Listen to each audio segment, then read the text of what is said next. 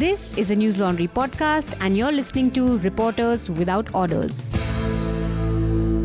Order, order. Hello, and welcome to the 39th episode of Reporters Without Orders, a podcast where we discuss what made news, what didn't, and some things that shouldn't have. We are back this week with a super cool panel to discuss the super busy week of the Supreme Court, among other things. So, before we dive into our discussion, let me introduce our guests. On my right, we have Shruti Sagar Yamunan from Scroll. Hi. Hello. Oh, welcome to Reporters Without Orders. Thank you so much. Shruti Sagar is a legal correspondent with Scroll. He has a decade of journalistic experience and has previously worked with The Hindu. We also have Chitranshu Sinha, a Supreme Court advocate. Hi, Chitranshu. Hi, Welcome to Reporters. thank you. Uh, Chitranshu primarily practices commercial and mercantile litigation before the Supreme Court, Delhi High Court, etc. He contributes law related articles to websites such as the Huffington Post, the Quint, and News Central. So, we also have our in house guest panelists, Rohan Verma. Hi, Rohan. Hello. And Amit will be joining us in a bit. This, unfortunately, is Rohan's last podcast as an in house participant. He's moving in search of knowledge. So, hopefully, we'll have you soon over the phone at least. Of course. Okay. So I'd like to begin, get straight to the panel with the discussion. Uh, the top court has delivered so many verdicts over the week. Uh, Sabarimala, Bhima Koregaon case, or rather a verdict related to Bhima Koregaon case. Uh, Aadhaar and Ayodhya linked verdict. There was the Romila Thapar petition, which was the Bhima Koregaon case. What I found most intriguing among all these were the dissenting voices in the Aadhaar case, the Sabarimala case, and the Bhima Koregaon case.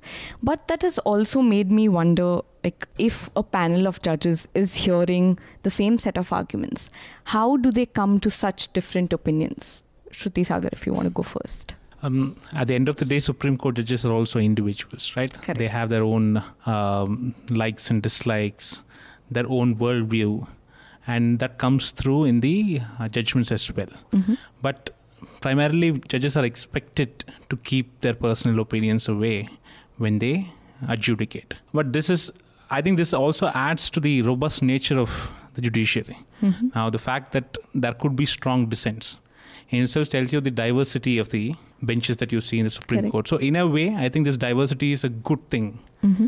for the functioning of the institution itself. Chitranshu, do you want to comment on that? Yeah, I have to add to that that uh, the point being that the judge's personality, the personalities do come out in some way or the other. It's also very important to see where these judges come from, the school Mhm. of thought they come from. Uh, for example, in the Sabarimala judgment, Justice uh, Malhotra is a very, very recent elevee to the Supreme Court.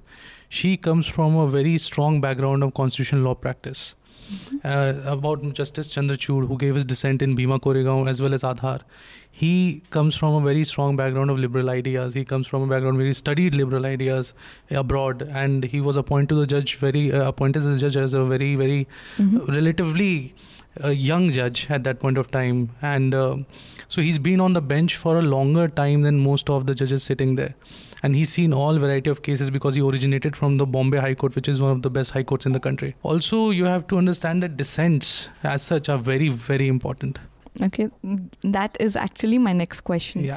When we are seeing such strong dissents, like Chandrachud in uh, at least two of the judgments and Indu Malhotra in the Sabarimala judgment, what is the significance of these dissents? Do they change anything? Because they don't really count in the majority judgment, they and it's the majority that will prevail. sorry they may not count right now but in Mm. future these dissents have a very very crucial role to play if you just look back at the ADM Jabalpur case of the 70s when the emergency was in play and Justice Khanna gave his dissent saying that fundamental rights like right to life do not get suspended during the emergency Mm.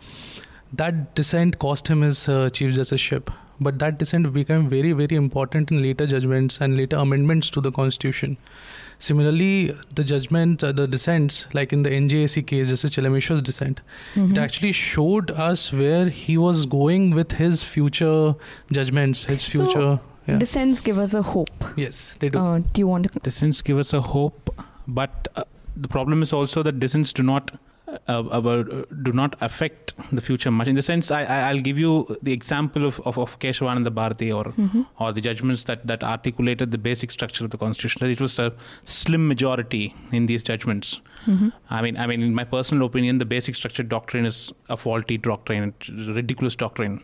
Uh, no, uh, but at the same day, Chitranshu, you're smiling. I want Yeah. to know why. yeah. You Yeah. agree with him? No, no, I disagree with him. So, do you want to mention your disagreement? No, um, I feel it's not a ridiculous uh, uh, doctrine because it's one of those doctrines which have been saving us from a lot of things. Yeah, from it a has lot of also it has also taken the power out of the people. Okay. Essentially, you have undermined the role of parliament by articulating something called the basic structure. Uh, I mean, that there can be, there could be, described- like, like, like, like he points out, the basic structure doctrine hmm. has come to the rescue of fundamental rights at some point. But it has also led to the erosion of fundamental rights in certain cases.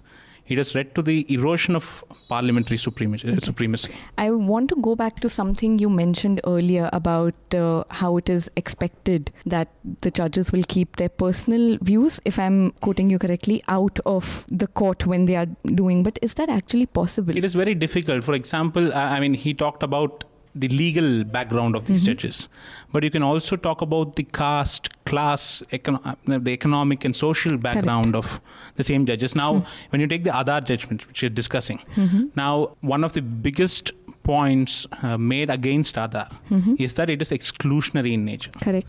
See, to understand this whole concept of exclusion, I, I wouldn't say you, you need to experience exclusion, Mhm. but I think the background that you come from, see, a, a, a- a lower caste or, or, or uh somebody who's considered a lower caste person Mhm. would be able to relate to this process of exclusion better than somebody from an upper caste, upper class background. Rohin, So- do you agree with that? थोड़ा सा शायद इसमें मतलब मुझे लगता है कि उसमें एक ऑब्जर्वेशन कोड का ये भी है कि जो लोअर क्लास और जो मजलूम है, जो नीचे ग्राउंड लेवल पे है, उनके लिए डिग्निफाइड वे ऑफ़ लिविंग का एक रास्ता आधार को बताया गया। मुझे लगता है कि पता नहीं है कैसे कोर्ट को लगता है डिग्निफाइड एक तो आइडेंटिटी का सवाल है कि उनको जो सोशल वेलफेयर स्कीम्स है वो मिलनी चाहिए, लेकिन वो उनकी डिग्निटी से कैसे जुड़ा है? क्योंकि जो भी प्राइवेसी का पूरा डिबेट है, ये मुझे, मेरे ख्याल से ये बहुत एलिटिस्ट डिबेट है। अभी भी जब मैं अपने गाँव की तरफ़ देखता हूँ तो वहाँ आधार की प्राइवेसी बहुत बड़ी कंसर्न नहीं है। लेकिन वहाँ पे ये सबसे बड़ा कंसर्न है कि वहाँ किसी को अगर आधार के नाम पे पीडीएस सिस्टम से अनाज नहीं मिलता है तो वो कंसर्न है लेकिन मुझे समझ नहीं आता कि आधार को कोर्ट डिग्निफाइड लाइफ का ज़रिया कैसे बताती है see this question comes up very often so that that is that is an assumption that the that what the poor expects or mm-hmm. what the poor wants is only material right i mean that the poor does not need or doesn't care about privacy mm-hmm. or certain incidental rights that you have in the constitution we can call it incidental but privacy in my opinion is not incidental it's a very very It, ha- it's a it prime, is a prime, fundamental prime right. fundamental I have to agree with that. It has uh, is part of part of your right to life itself. Mhm. Who determines whether the poor should have privacy or not? Why is it that when we talk about the poor, we only talk about roti and clothes and whatever and shelter? And again, like you mentioned, like on the panel of judges, who's representative of the poor really? No, that nobody is. There's That is no the one, point. yeah, so there's no- the the, the it, you know, bracketing the poor in a particular category, and then saying that they don't need privacy, but they need only cloth, you know, clothes, food, and water, is So- is to me fundamentally negating the very idea of fundamental rights that our constitutional makers came up with. So, if I'm getting it right, you're agreeing with Rohan to a certain extent that saying that it provides them dignity because he's actually saying that it doesn't actually provide them dignity as opposed to what the court has said. Exactly, that's what I'm saying. So when you when you when, when you see why did- why why was why why was why did the court articulate privacy as part of right to life and dignity? Mm-hmm. Now the constitution makers did not put in all these rights just for a se- they did not compartmentalize these rights into the rights of the poor and the rights of the rich. Right, every citizen has you know the right to enjoy all these fundamental rights under Part Three. So for you to come and say that, or for anybody to come and say that the super elite is taking advantage of the poor hmm. in opposing Aadhaar, I mean, this was one of the headlines on the day of the judgment in one of the websites mm-hmm. that has the super elite, you know, Aadhaar activists taken advantage of the poor. Now, who are you to determine that they shouldn't have privacy and only uh, you know, food and shelter. I'll Sorry, also add Chitra. to add why Hmm. do we need to have a trade off? If you say the poor don't want the privacy, how do you know they're even aware that such a right exists? And Mhm. also looking at privacy from just a narrow view of Aadhaar or not to have Aadhaar is a so- is uh, actually a, a flawed approach to take, if I may say so, because privacy is not just limited to Aadhaar or PDS or any such scheme. It's a very wide concept. It applies to criminal law. It applies to civil law. It doesn't I just mean, I want to come back to this. I haven't read the piece and I haven't seen this headline, uh, but I don't think they actually meant that the that the court or rather people are misusing the rights of the poor. No, they are misusing the poor to argue against something that actually benefits the poor. This is how the argument is made. This is one so of the the assumption is that Aadhaar benefits the poor. It might if it is implemented properly. I mean, what I, I think fundamentally people do not understand this opposition to Aadhaar. It is not an opposition to that 12 digit no identification number. Mm-hmm. It is that you are negating one right to say that only if you give up this right will I be able to deliver the other Correct. that is where the problem lies to me you know, personally i want both right to privacy and my right to food right but to clean then air and water Aadhaar is in opposition to privacy. so from- exactly so if, if if there are privacy concerns in Aadhaar, then that has to be understood and you have to come up with remedies ignoring it and then saying that this is a conspiracy of the super elite is in my opinion a problematic construction correct. Rohan, do you like want to? somebody said, put it wine and cheese liberal.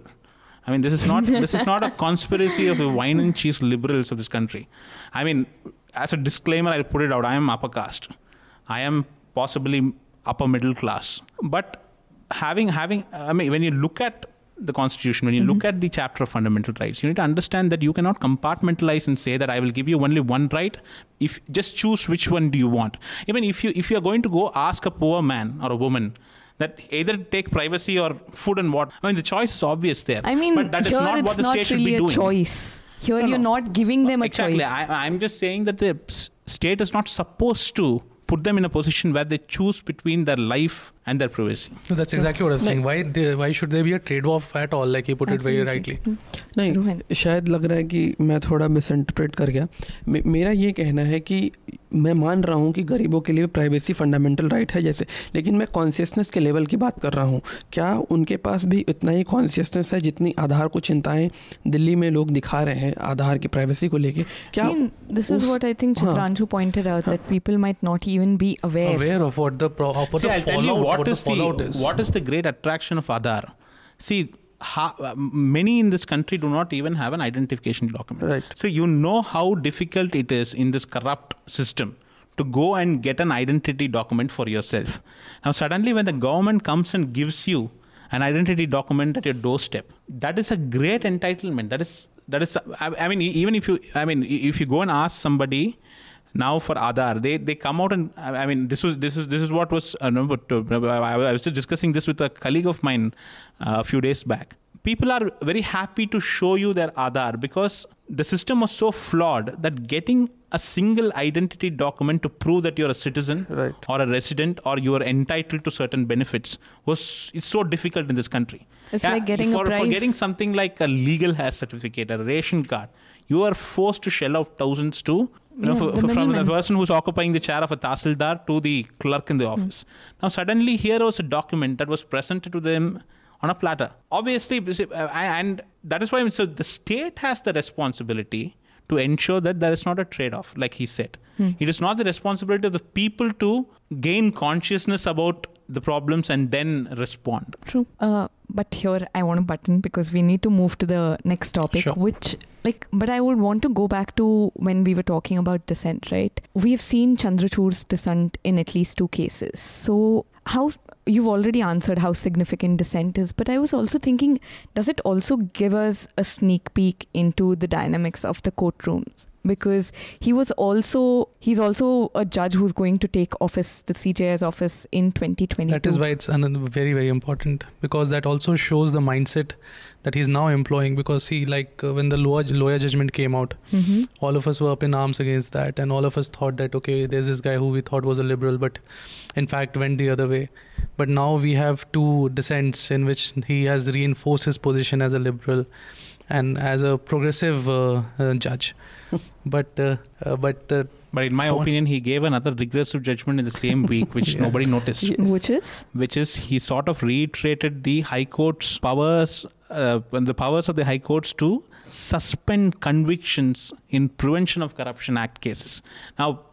It might not look like very important a very important judgment when you when, you compare it with the uh, with these. But when we are talking about the criminalization of politics in that context, this is a very significant judgment No, because fact, there was a, was there was a very that, yeah. there was a very interesting case a cele- case involving a celebrity Mhm. where the court actually one of the courts actually said that we are suspending the conviction because hey that man has to contest yeah. that was No, so that Level- was I was coming at that. In this these cases, it might just seem a little perf- performative as well.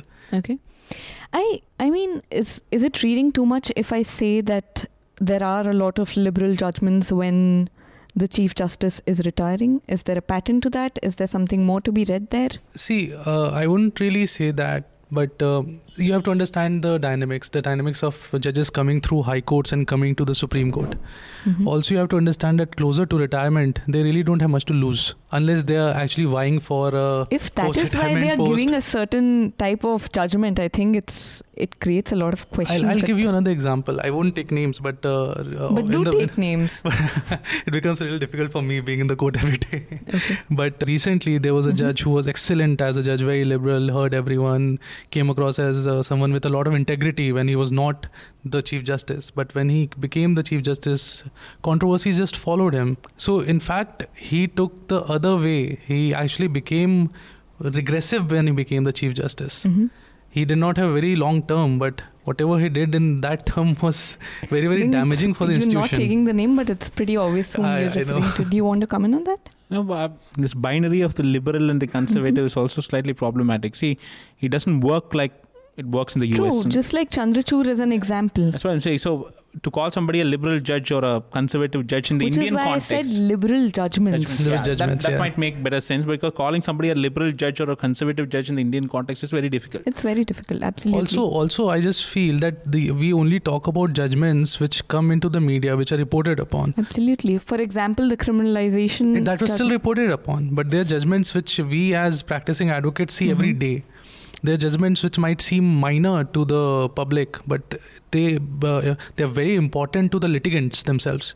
A lot of judges just brush these past. They don't think the stakes are too high, but that stake may be too high for that person who's there, and we actually didn't take any notice of I it. mean, that could be because there are limits to what a newsroom can carry every day and the number of cases that we have in the courts. So coming and, to that point, some, so some places might have only one legal correspondent. yeah, yeah. So coming to that point, the judges, it's very difficult. the I'll tell you. judges, see, the, if, if are you feel, told to cover too many cases on a day? No, no, no, no. If- I if love my feel- job. if we feel that the judges are insulated, they're not. They know which uh, matters are being covered. They know which matters are being followed.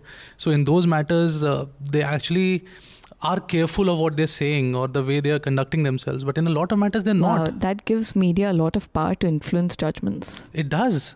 Let, let's let's not be under any assumption that it does not. Which is why I'll give you an example. people are So- being put on media trials. It is, and I, I'll give you an example. So, uh, a couple of years back, there was this case of a society in Bombay in which the, an order was passed for its demolition. But a few days later, the judge himself said that, "See, I read this in the media and doesn't seem to write to me, so I'm reversing my own order." Wow. We will come back to courts and what's media, what is media's relation with the court, but I want to bring in Amit and Rohan into this to discuss a little of what happened in the media world. Rohan, you did a preliminary report on the retrenchment at uh, the Press Trust of India, and Amit was at the protest organized by the PTI Employees Union. So, could you, Rohan, uh, give us some details about the employees who were sacked? Uh, the post they held, how many employees were sacked, and uh, Amit, could you share a little more about the protest itself, the demands, and what's the current state? Right. अ, ये शनिवार की शाम को ये खबर आई थी कि PTI ने अपने नॉन जर्नलिस्ट पोस्ट जो होल्ड कर रहे थे करीब 300 के आसपास जो उनके कर्मचारी थे देश भर से उनको सैक किया है और जो हमारी कुछ लोगों से बातचीत हुई उसमें ये था कि बोर्ड ऑफ़ डायरेक्टर्स की करीब दो महीने पहले मीटिंग हुई थी उसमें बोर्ड ऑफ़ डायरेक्टर से भी कुछ लोगों ने इस्तीफ़ा दिया था और जो ये जो लोग अभी निकाले गए इनसे ये बोला गया था कि आप VRS ले लीजिए तो इन लोगों ने scheme. retirement स्कीम लेकिन इन लोगों ने उस बात को बहुत तवज्जो नहीं दी और ये काम करते रहे। फाइनली ये डिसीज़न लिया गया और इसके पीछे क्या कारण है ये अभी तक कुछ स्पष्ट नहीं है। तो कितने एम्प्लॉयज़ सैक हुए करीब तीन सौ के आसपास है। Okay Amit do you want to fill us in the rest So we have to look at the PTI sackings or the re- retrenchment uh, in a more, uh, you know, uh, specific way. Now, who are these people who have been sacked? Uh, so PTI has a federation of uh, unions uh, which represents the PTI employees across India. It has 80 centers. Mm-hmm. And sackings have happened on 36 centers of PTI or the bureaus. Okay. Now, who are these employees? These are uh, so the federation is made by the uh, journalist and non-journalist employees of the PTI who are under the Majithia Wage Board. Correct. So all these employees, 297 employees, which is nearly 60% of the total strength under the Majithia, have been sacked. And uh, the beauty is that on Saturday, the last Saturday, when the sackings happened, uh, account of all uh, 297 employees were credited with the retrenchment package. So it included 30 days of salary and 15 days of salary per year of service. What I want clarity on is were these employees in the know that they were going to be uh, sacked? Uh, Rohan mentioned that there was a board meeting and that some were in the know, but did these employees actually know this? Okay, uh, I spoke to these employees. I spoke to the federation people. I also tried to speak to the uh, management, the officer who had signed the retrenchment letters. So, uh, the, obviously, the management, the officer who signed those letters was not able to speak. He said he was he was not authorized to speak.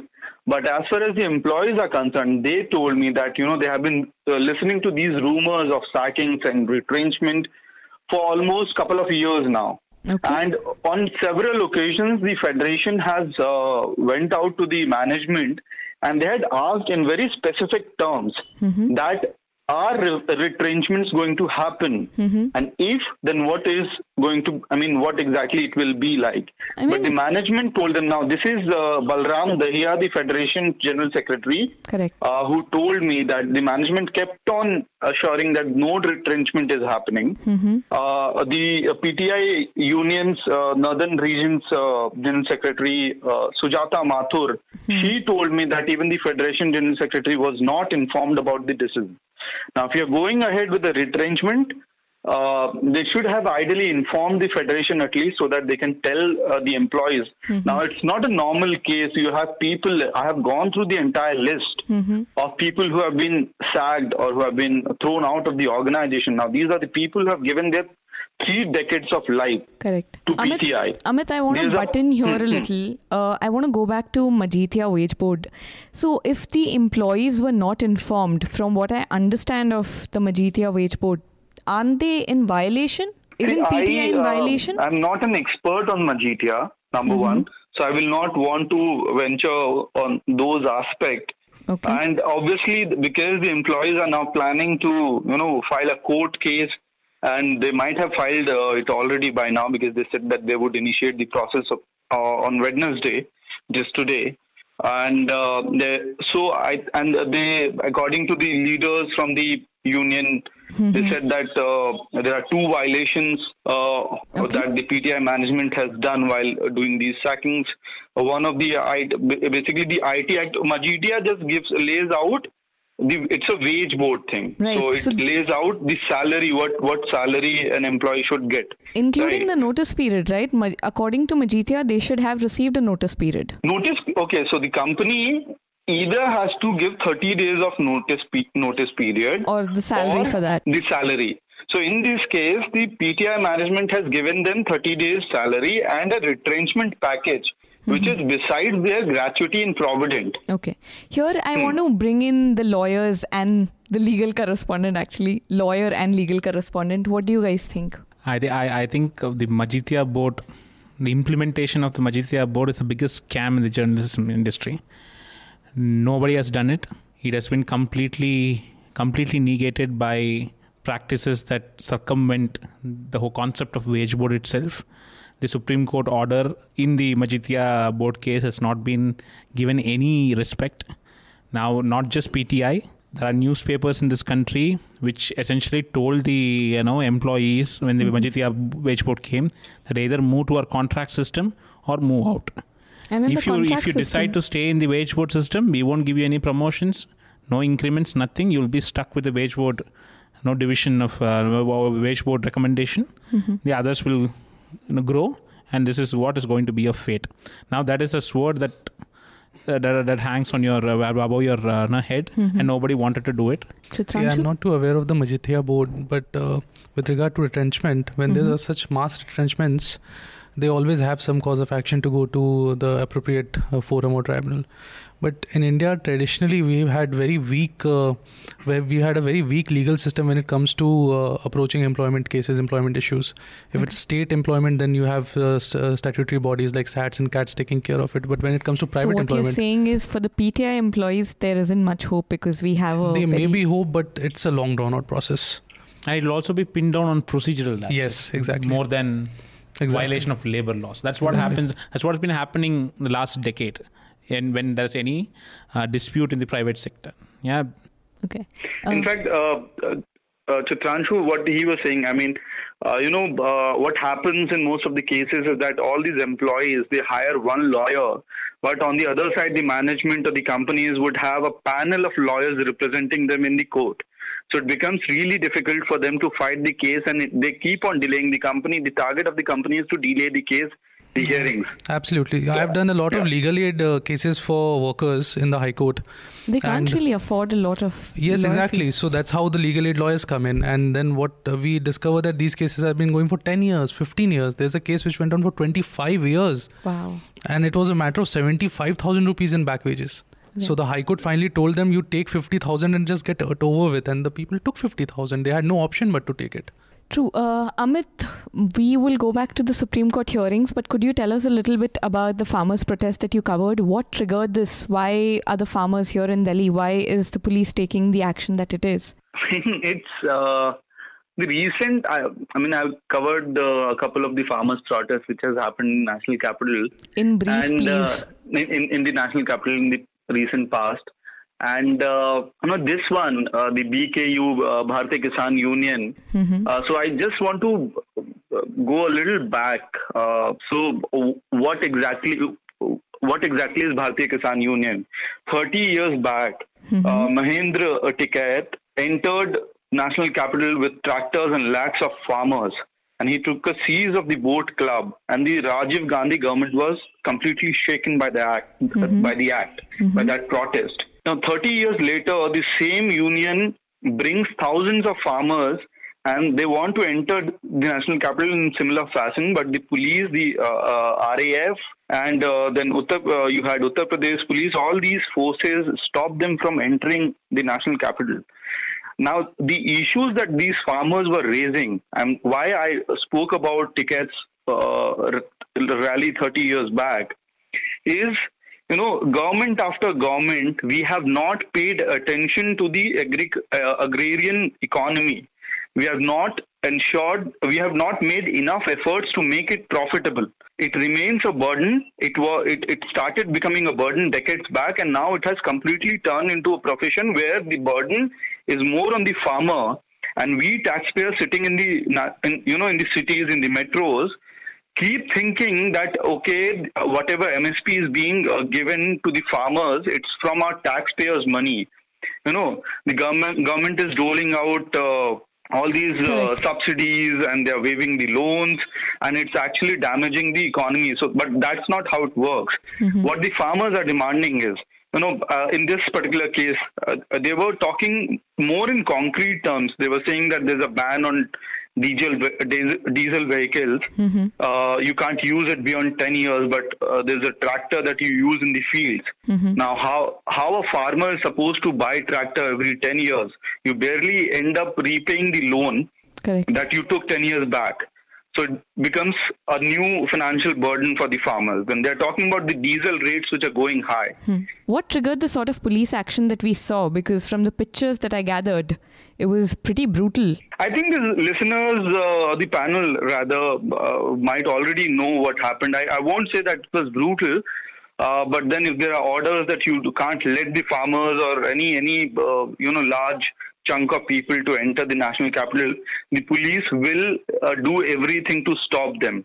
Uh, the farmers wanted to enter the national capital. The police was stopping them, and then uh, eventually uh, they start. Uh, you know, one barricade was broken in the morning, and eventually uh, they they had reached the final barricade, which was kept at the Delhi uh, UP gate, it's called at, at Gazipur, mm-hmm. uh, and they, uh, then that is when the police started uh, using water cannons. They lathi charged, and, and somehow you... one barri- uh, one tractor. Uh, I was told by one of the photographers who was present at the spot when mm-hmm. this incident happened is that one tractor was stuck right in front of the barricade, and that Which is and the, the water picture... cannon was you know on but uh, the police was using the water cannon. Mm-hmm. So that is when the tractor tried to break the barricade. Correct. And everything, whatever happened, we know after that. Correct. Uh, just the last question before I let you go. What did you think of the media's coverage of the event? Like until the cannons burst at the farmers, or rather, the, mm-hmm. I didn't see a lot of media coverage. I saw that iconic picture on all the front pages of papers today, but I didn't see a lot of coverage of the farmers' protest before this. Like hmm, even the hmm. details of the protest, I didn't really find them on a lot of portals. Just your thoughts on the media coverage. As in uh, coverage of it of the day or before of before the protest. The, uh... Of the protest, even before. I okay, so th- there's a reason because you know the protest started. Uh, they started the uh, Kisan Kisan Kranti Padyatra from Haridwar on 23rd. Mm-hmm. You know that they are going to reach here in Delhi. Correct. So possibly, I mean, for any reporter or news organization, they would want that. Okay, let's see how how it pans out, and anyway, they are going to reach Delhi. So real action would start here. Rohan, so from the TV's perspective, I think uh, it's fine if they you know uh, waited till the end. Okay, Amit, I'll just bring in Rohin on this. Rohin, do yeah, you yeah. do you think that's justified? Newspapers में ये पुराना trend है कि जब भी किसानों की कोई पद यात्रा होती है कोई प्रोटेस्ट मार्च होता है तो उसमें सबसे पहला ज़िक्र ये होता है कि दिल्ली जाम रही और लोगों को परेशानी हुई और इसी लाइन पे आज भी मैंने न्यूज़पेपर्स को देखा कवर करते हुए तो इससे साफ़ पता चलता है कि वो किस ऑडियंस को कैटर करते हैं अगर आप अखबार में वोल्स वैगन का एड लेंगे तो आपको तो ट्रैफ़िक के जाम से चिंता होगी तो and Shruti Sagar you're nodding. Do you agree with what Rohan is saying? Yeah, but I, I think this time the coverage was a little better in the newspapers. I, I mean, compared to the past that he's talking about, mm-hmm. they were better, but they, they need much better coverage, obviously. नहीं coverage हो रही है, लेकिन एक event based coverage है, जो मैं पहले भी कह रहा हूँ कि जब उन पर वाटर कैनन चल रहा है या लाठी चल रही है, उनके इशूज़ पे बात नहीं हो पाती है। टीवी डिबेट्स में वो इश्यूज़ नहीं आ पाते हैं। अगर वो ट्रैक्टर की बात है तो दिल्ली में एक समस्या N G T N G T बार बार कह रही है कि पॉल्यूशन की बात है, और उसी की वजह से दस साल पुराने वाहनों पर वो बैन लगा रहे हैं। तो इस इस कॉन्टेक्स्ट में एक अच्छी बहस होनी चाहिए कि दोनों समस्याओं का हल निकल सके, क्योंकि दिल्ली में ऐसे भी व्हीकल्स चल रहे हैं जो दस साल से पुराने हैं, और एयर पोल्यूशन का कारण है। तो हम लोग इसकी बाइनरीज में फंस के रह जा रहे हैं। I am pretty surprise that we still expect TV channels to do anything good I mean that is shocking I mean the only thing is I can only hope to hold them to higher standards if we don't do that we are just giving everybody a free pass but Amit before you go do you want to share your recommendation uh, before the recommendation part, if I'm allowed, I'll just, uh, you know, there's one specific bit. I generally avoid making any commentary on you know, what TV said or what newspaper Absolutely, said. but keep but it yesterday brief. I was watching the TV uh, late in the night after the coverage, and um, and again I avoid taking names of the channel, but this time I would like to. It was India uh, TV, Rajat Sharma's India TV, and Rajat Sharma was doing the prime time. And okay, the panel uh, apparently he was trying to, you know, put forward both sides of the story, and he went on to say that अगर किसान इस तरह से अपना आंदोलन करेंगे तो कोई उनका सपोर्ट नहीं करेगा something on the lines of this and it's shocking you know किसान इस तरह से अपना आंदोलन करेंगे आपने अपने फोर्सेस का पूरा इस्तेमाल किया है ब्रूटल फोर्सेस का स्टेट ने गांधी जयंती के दिन लाल बहादुर शास्त्री के बर्थडे के दिन आप क्या एक्सपेक्ट करते हैं इनसे किसानों से? मतलब हरिद्वार से जो चल के किसान यहाँ तक आया था कोई इनकन्वीनियंस हुआ कहीं रोड जाम हुआ जैसे कांवड़ यात्रा में हम लोगों ने तमाम तरह की खबरें सुनी है क्या वैसी खबरें इस किसान यात्रा से सुनने को मिली हमको we did not hear anything of sort like that number one number two the debate on TV channels was again it it uh, regular narrative BJP versus opposition who is trying to trouble the Modi government. But what should have been the debate?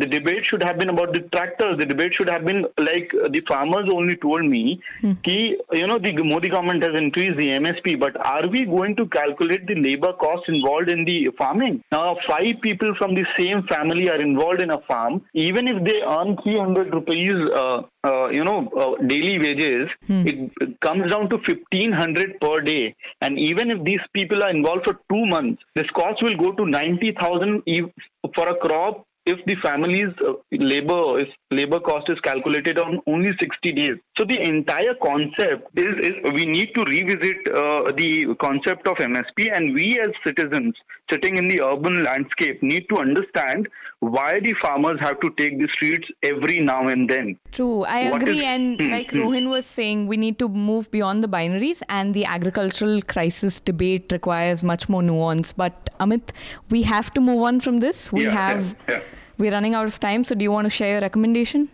Yeah, there's this uh, documentary uh, on it's accessible on YouTube, so uh, uh, people can watch it. It's called India Untouched. Okay. Yeah. Okay. Thank you for joining us. Thanks a lot. Okay. I quickly want to go back to the panel about dissenting opinions we were talking about. And um, Shruti Sagar, we were talking about Indu Malhotra's, Justice Indu Malhotra's dissent. And you were mentioning how her, rather, do you just want to comment on her dissent? dissent? Yeah, so uh, I, I think the moment Indu Malhotra's dissent came out, the judgment came out, I, I think the opinion was how how could a woman yeah. deliver such a no, conservative judgment? I mean, the burden is always on the woman whether to, I mean, whatever. So uh, the thing is, see, I think she's making a very important point. Now, the courts have held for long that there are no hierarchies in the fundamental rights. Right? Your right to equality, your right to life, your right to you know, free speech, they're all on the same level. They are they're all the, at the same level. As also is the right to practice, propagate religion. Correct. Now, oh. but sorry, here I want to button because you mentioned the right to propagate religion. But if those religious practices are irrational, quote unquote, do we still allow them yeah, so I think she makes a distinction there. Now, now the thing is, now, now first of all, my position is that I, I welcome the entry of women. No, I don't think there is this this. That's a disclaimer you have yeah, to put this out. Is, this particular uh, no practice is not sustainable at all, mm-hmm. in my mm-hmm. opinion. But this is not just about Sabarimala; it is a principle that they are establishing. Now, if you look at the constitution, I, I might need some time on this. See, if you look at the constitution, the constitution gives you the right to practice and propagate profess religion freely. Correct. But they also have a reasonable restriction where, where the religion has been opened up for social welfare and reform. Mm-hmm. Now, again, as, as, as a subclause of, of, of, social welfare and reform, they also specifically say that this is about throwing open Hindu religious institutions to the public. Mm-hmm. Now, the question here is can you reform a religion out of existence? Yeah, it's an interesting question. Yeah, is it is it are you going to give the state the power to determine how you should practice your religion? I mean, I think in, in, uh, Justice Malhotra makes a point. She says the, she's not talking about outright social evil like untouchability or sati. But banning but, women from entering no, no. is also discrimination based on gender. Right, but where should that reform gender. come from? And, but the, the breadth of these terms, social welfare and social reform, is so wide that you could apply it for anything. Right? I mean, it also comes from reading the Constitution in spirit or in letter. No, however, yeah, that's the thing. So the assumption here is that the four judges have read the Constitution in spirit, and Indu Malhotra has Justice Indu Malhotra has not. Now, coming to Chandrachud's opinion, now I do have no problems with certain principles that he has laid down. Now, first, he says he has sort of you know, overturned the what is called the essential practice test. Mm-hmm. It's a very important test under 25, where you say that anything that is essential to religion, yeah, mm-hmm. is not open to state reform. Correct. Now, what Chandrachud is now saying is that, and, and how is this essential practice tested? It is tested based on doctrines, on going in the court going into doctrines and theology, etc. Mm-hmm. Now, Chandrachud comes in and says, now forget this essentiality test of going into doctrines, etc. Don't wear the, as he says, the theological cap. Assume something is essential and then test them for constitutionality. And by constitutionality, what does he say? 14, 19, and 21, which is your, your you know, equality. So what you're saying is he sets up a hierarchy of rights. Hierarchy of rights. He's also overturning a well, a well entrenched principle in law. Mm-hmm and done done done very casually i mean and also i need to point out that that particular opinion of chandrachud does not have the ratio of the judgment then i mm. don't think the other judges agree okay. but do we i mean the problem here is when you do this when you force and i'm i'm again reiterating that i'm for this judgment. This is a really good judgment. I'm not worried about this judgment, but about the larger principle. If you're going to force reforms on people, that is going to extend the gap between constitutional values and religious values which is which is taking a very how do I put it a very t- t- taking a route that you shouldn't actually take. You can't be you can't be allowing the state to force reforms on people every time. The reform should come from within, and how how do you achieve that is what the court should be looking at. Chitranshu? See, on the essential practice test, Chandrachud and uh, Rohinton, first of all, they they determined whether it's a denomination in itself or not mm-hmm. whether this essential practice is a practice within Hinduism as a whole or for the denomination or not. And when they say that this is not a denomination in itself, Ayyappa devotees are not a denomination itself, then this test doesn't apply because this is not an essential practice for Hinduism as a whole. So I don't think uh, that they are, but even Justice Indu Malhotra gets the essential practice test into the picture after deciding that Ayyappa devotees are a denomination in themselves. Mm-hmm. So there's there's a difference. But which the, has been contradicted, if I'm right. Uh, Indu Malhotra says it's a denomination. Others say it's, it's not. Correct. And one, but one more important, most important thing that Indu Malhotra does here is on the maintainability aspect, which is very important because here she says that people who don't have a stake in the matter have approached this court. PILs in India, because there's a broader point that she mm. makes that PILs in India, I, I personally feel they're being abused now and people are coming forward who have absolutely no locus, no stake in the matter, and they uh, they use the court's time. And this also cases, leads yeah. to a majoritarian impulse, right? Now, tomorrow, somebody can set up a petitioner and say that go and file a case forcing the Catholic Church to appoint women priests immediately. I mean, I'm, I'm saying that is also very good. I would love the court to say, yeah, issue it to the Vatican. You're more pointing towards how it can be mi- misused and the potential by far is yes, increasing. and also how do you overturn established legal precedent? No, not but so the casually. point that I'm making is not limited to Sabarimala in this sense. I'm mm-hmm. talking about a point where, for example, I personally did not feel that the Romila Thapar petition was maintainable.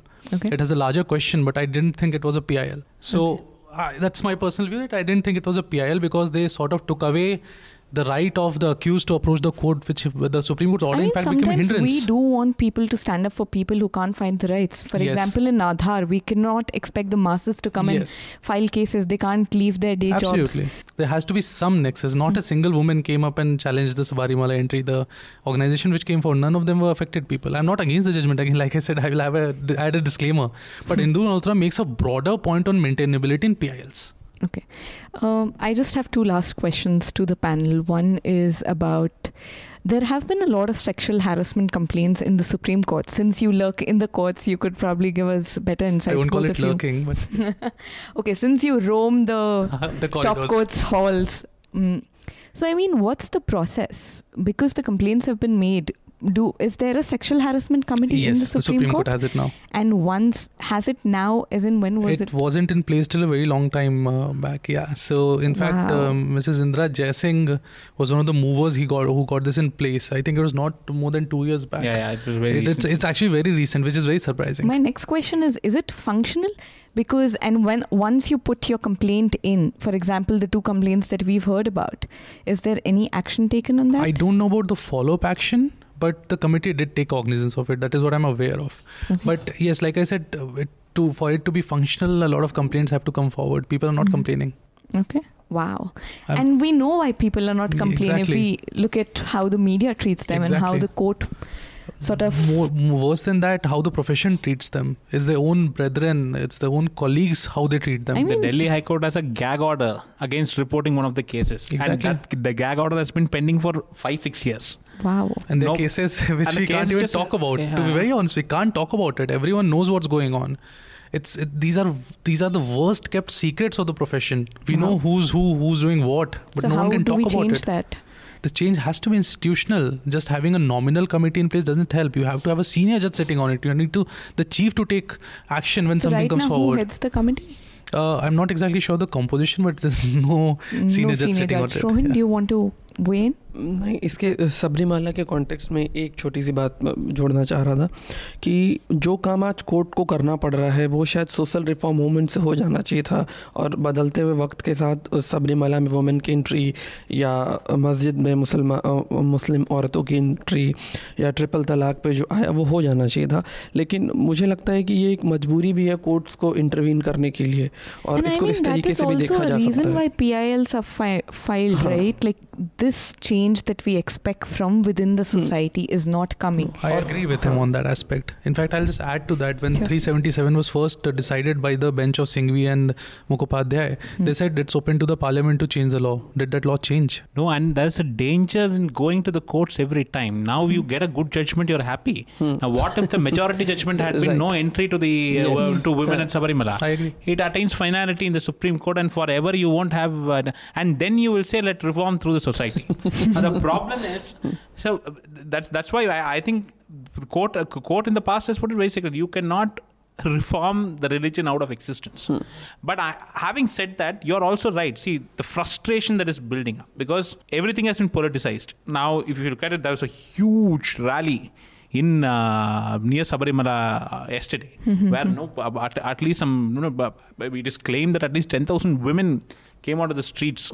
See, that is a I mean, frustration. that means that they did want to come in, but they just didn't petition. Doesn't no, no, mean no, that no, they no, don't They want saying actually they're ready to came wait. against the judgment. What? They're ready to Saying, wait. Who are you? Who are you to come Yes. and Wow. Okay, Yeah. I didn't know this. Yeah, so who yesterday. are you to come and disturb our religion, our practices? The, the, the 10,000 women on Wow. this. I mean, they could have been I mobilized. mean, I'm not- wanted to come in. Yeah, I was uh, linking what he said uh, with the sexual harassment issue. Vishaka judgment was passed ages back. When Mhm. did the sexual harassment at workplace law came come in? Three years back, four years back.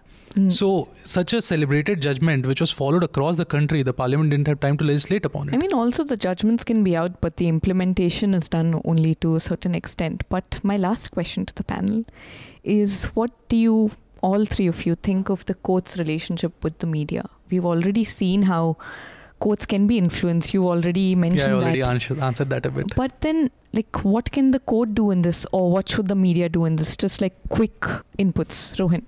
पहले इधर से शुरू करते हैं okay, Shruti Sagar. See, it, it also depends on the man in charge or the woman in charge, right? Okay. Mishra was, I mean, one thing that you need to give to Mishra is that he was very open to criticism. Mhm. At least he was not in a position to react. Yeah, exactly. Let's put it that exactly. right? and he showed restraint. Now we can't expect this restraint from every you know, person who's going to sit on the chair. This is more. Uh, there's a larger problem here. The problem. I mean, at the moment, the court relationship between the court and the media is very good, in the sense they don't unnecessarily stop you from doing anything. But the problem is deep. The problem is that they do have the power to stop you. In But- whether it is in terms of gag orders or mm-hmm. the worst tool in a democracy called the contempt of court. Correct. Now, anything and everything could be contempt. Yeah, it all depends on the on the whims and fancies hmm. of the particular judge. we, we've seen that in the last two years in in two So- important cases. Would live streaming make the problem worse? See, live streaming, uh, I don't know whether it'll make it worse or not, but uh, at least some judges will play to the galleries. At least for now, it's being restricted to constitutional cases of uh, importance. Judges, lawyers, everyone will play to the galleries a little bit. And but my- also, it could also have the other effect where at, I, I think I hope the judges should, judges would no reduce the number of obiters.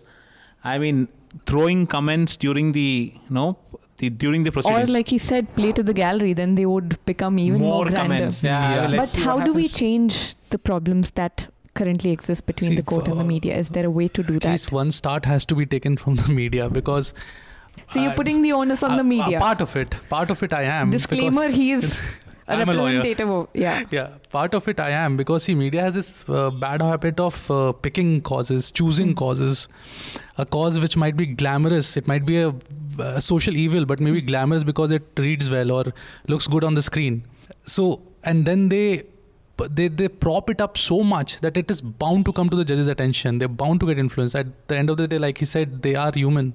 Correct. मेरे ख्याल से reporters की खास करके training होनी चाहिए जो courts cover करते हैं. वर्कशॉप तरह की चीज़ें एक रेगुलर इंटरवल पे होती रहनी चाहिए क्योंकि मैंने भी देखा है जब लोग सुप्रीम कोर्ट पहुँचते हैं रिपोर्टर्स तो शायद उनको ये लगता है कि जज के बाद वही हैं। उसके बाद मतलब वो अपने आप को इतना क्रेडिबल और उस तरीके से मतलब आप आप उसमें एक पार्टी नहीं हो सकते आप उसमें उछल कूद नहीं मचा सकते। और कुछ कोर्ट्स के जो जजमेंट्स हैं या जो कोर्ट से रिलेटेड चीज़ें हैं उसमें आप बहुत सेंसिटिव होने की ज़रूरत है। उसको आप सेंसेशनल नहीं बना सकते हैं तो मुझे लगता है कि उसकी प्रॉपर ट्रेनिंग होनी बहुत हाँ, ज़रूरी I है think both of you want to go. Uh, So, uh, I mean, I, I just wanted to point out that the judges should go back and see that beautiful cartoon in the New Yorker a few years back. And the New Yorker came out and depicted all the nine judges of the US Supreme Court as different animals according to their traits. Wow. there was a dog, there was a pig. and they weren't charged with no, see, that's Try that in India. demo- yeah, try that in India. Try that in India. and then you'll know. No, just to add to uh, what he said, reporters believe that, and I, I, at the end of the day, I don't be, I don't really blame them because they are also reporting to someone answerable to someone. They have they are in this rush to. to for breaking news, they're rushed to give f- exclusives and scoops. What happens, like in the Nagra judgment, everyone came out with the wrong report. They just need to rush out, I tweet, think that's WhatsApp. not just true to or limited to courts and legal proceedings. I think media jumps the gun on a lot of Yeah, issues. let's एक agree on addition that. और सिर्फ reporters की training और workshop नहीं संपादकों की भी even the editors need to be trend I agree, I think. But uh, do you want to share your recommendation? हाँ adultery पे भी एक लॉ उसको निरस्त किया है कोर्ट ने तो मुझे लगता है कि दादा कॉमरेड यशपाल ने जो लिखी है 1940s में लिखी है और वो मेन वुमेन रिलेशनशिप और थर्ड पार्टी रिलेशनशिप्स पे बहुत अच्छी किताब है वो पढ़नी चाहिए Chitranshu, do you have a recommendation? Yeah, I, I recommend it to everyone, but um, on, on a different point, I think all lawyers and judges as a whole need to get a sense of humor now because we the the profession as a whole is losing it. So I would So recommend your they read, recommendation is a humor. yeah they should read John Mortimer. At, Okay. Uh, Shruti Sagar, what's Yeah. your recommendation? Uh, Read scroll.in. Uh, Yes. no, no. Apart from that, so I just I just finished reading this extraordinary book called The 40 Days at Musa Dagh. So Okay. we all talk about the Holocaust in Germany, the the, the genocide of Jews. But there was a genocide of equal proportions that happened I mean, that the Armenians faced in Turkey. So uh, this is a this is a story of, of, of a village that held out Mm-hmm. uh, no, against uh, no, p- p- the, the march of the uh, Turkish uh, army and the Tur- Turkish police for about 40 days. Sounds like a very interesting Yeah, and read. it's, a slightly heavy book, but then I, I think it, it just opens your eyes to how repressive the state could get. And, and then that's a lesson that is pretty necessary in the times that we live. Okay. Uh, I want to recommend Gautam Bhatia's blog, which is Indian Constitutional Law and Philosophy. It is it was recommended earlier on the panel as well. Uh, especially do read the four part series on Aadhaar. And the second recommendation is The Media Bullying of Christine Blasey Ford. It's a piece on Columbia Journalism Review. It's a must read piece to understand why victims of sexual assault, as we were talking about, do not come forward and why trust in the media is an all time low. Before closing out the podcast, I want to thank our listeners for the feedback and the love. Please keep them coming. Uh, uh, because that's the only way we can better ourselves truly. Also, an appeal to news consumers please pay to keep news free and independent. If you want the media to improve, you will have to support it. There's no other option. Because when the public pays, the public is served. When corporations, governments, and advertisers pay, they are served. Subscribe to Newslaundry or any other independent news organization of your choice.